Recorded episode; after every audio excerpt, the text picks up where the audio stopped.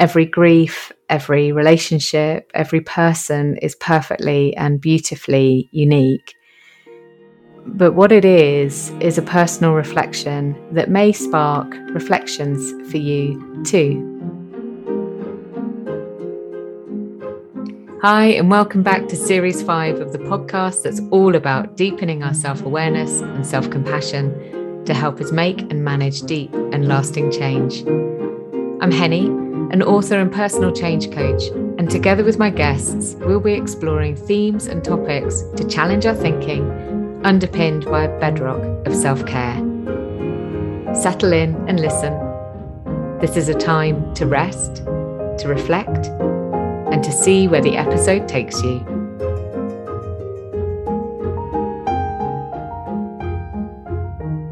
All the podcast episodes I've recorded so far, and there are over 50 of them now, the most listened to is the one with Lucy Cowan on grief, compassion, and recovery.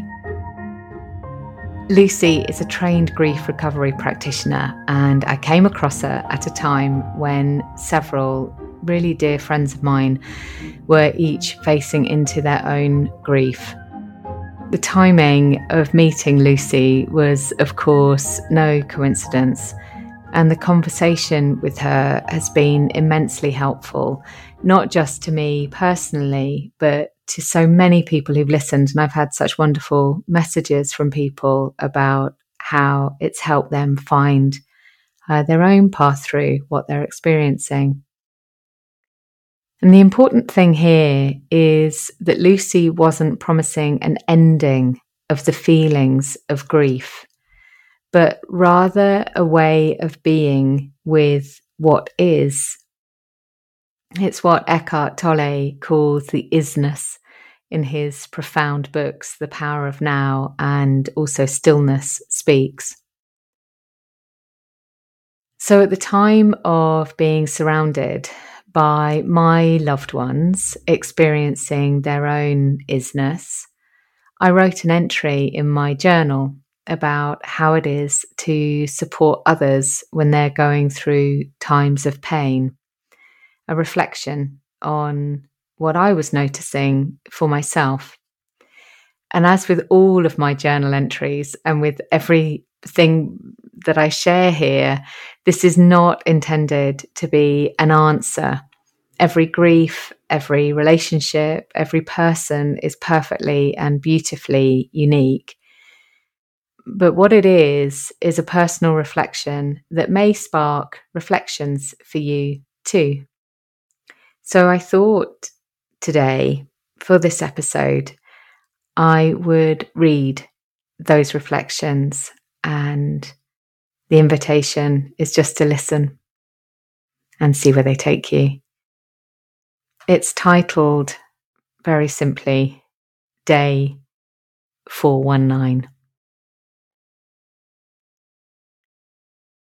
Supporting another in their grief,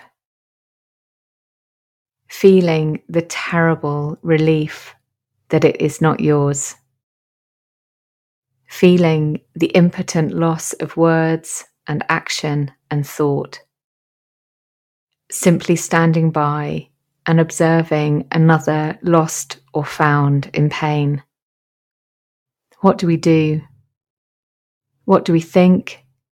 What do we say? Nothing.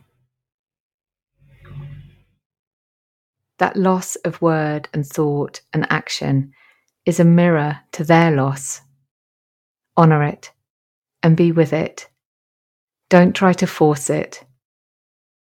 The only response is to feel, to acknowledge your own felt experience just as you hold space for theirs, to connect on the deepest level with their self and hold them inside your body so they have capacity for all that they are feeling.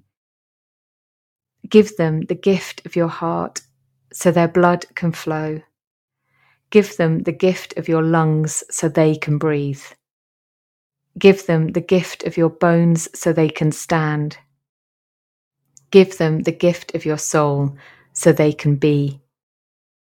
And remember, you cannot take their pain. that is theirs to keep and process and explore and return to until the wound begins to heal. And then the words will return, and you will find that you can listen. And then the thoughts will return, and you will find that you can reflect. And then the action will return, and you will find that you can honour the memory of the one they loved so dearly. There is no time frame here, and it is not linear. Grief rolls around us. It does not pass through, never to return. It holds us in its need to be held, to be felt, to be seen. So the space we create needs to be large enough to accommodate its vast complexity. The waves and ripples of grand and subtle emotions it carries with it. All must be held for the waters to become calm. Some may spill, and those we gather to us too. For when we try to swim too soon, for when we try to beat the tide, for when we cling to a raft and hope that it will save us in our fear that we will drown in all this immensity of grief, the waters call us back again. And we see we must ride their currents until they bring us safely once more to shore.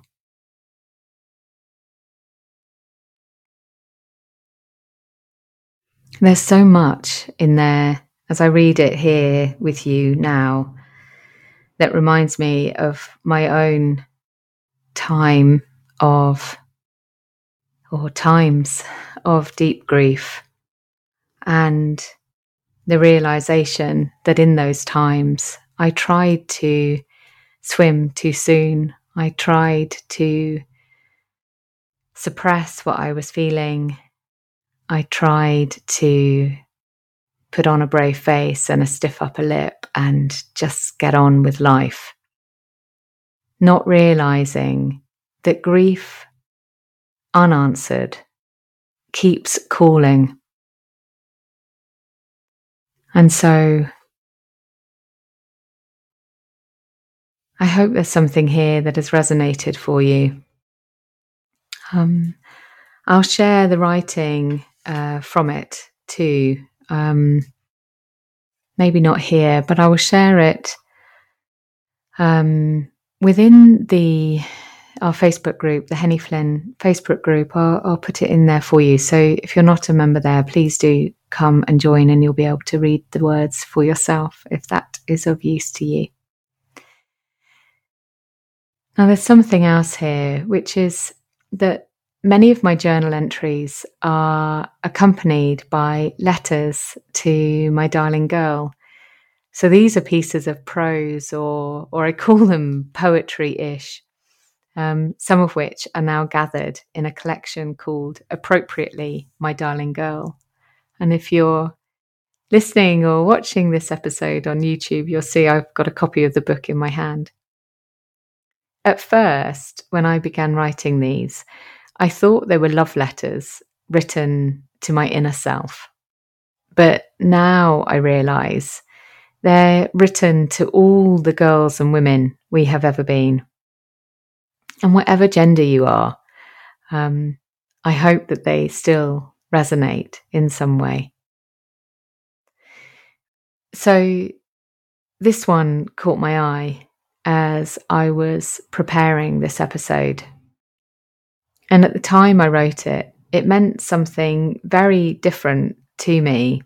But as I've realized from the many, many messages I've received from people who've read My Darling Girl, the meaning of these love letters changes with time and and changes hugely with who is reading them and and with the experience in life that we're having at the time of the reading.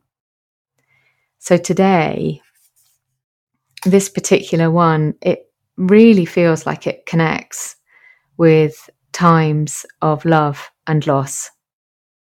And it's called I Have You. My darling girl, I have you.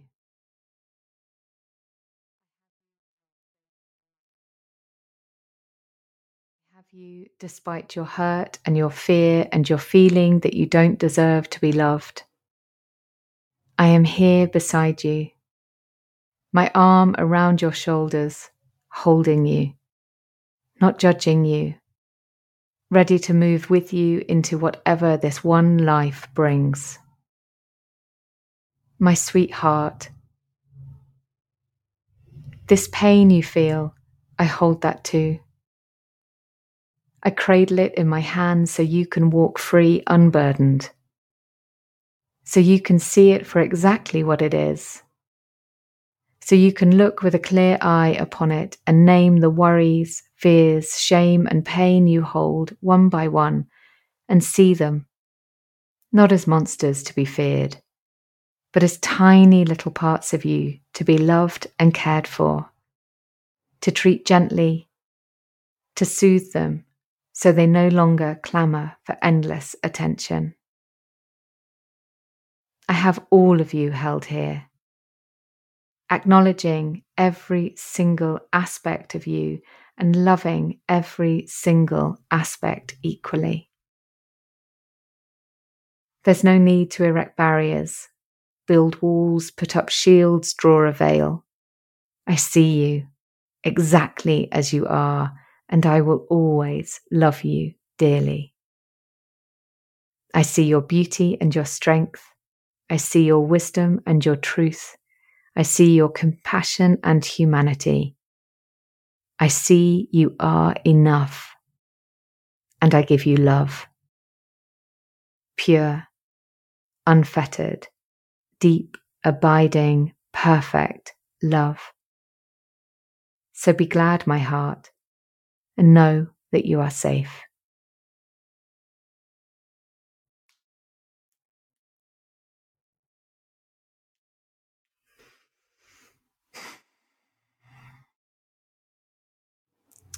If you haven't yet heard the episode that I referenced at the beginning of this, the one with Lucy, and you haven't yet heard her own deeply moving story of love and loss, then I invite you to have a listen. And I'll include a link to the episode in the show notes too.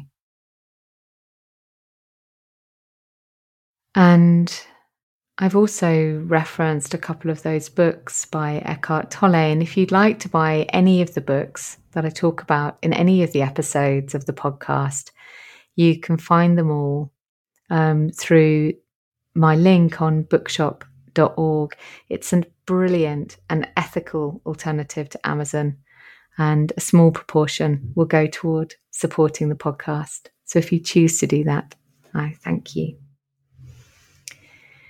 And I hope that this has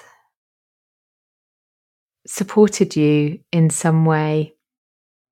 Um, I never really know quite what inspires the timing of particular episodes of the podcast, but for some reason, this feels like the right time to be sharing these two readings. And I would love to hear from you if it sparks any particular thoughts, if there's anything, um, any support that you need. Um, and please do come and join the group. It would be wonderful to see you there um, if you are on that there Facebook. So take care, my loves. Be safe. I send you a hug and a wave.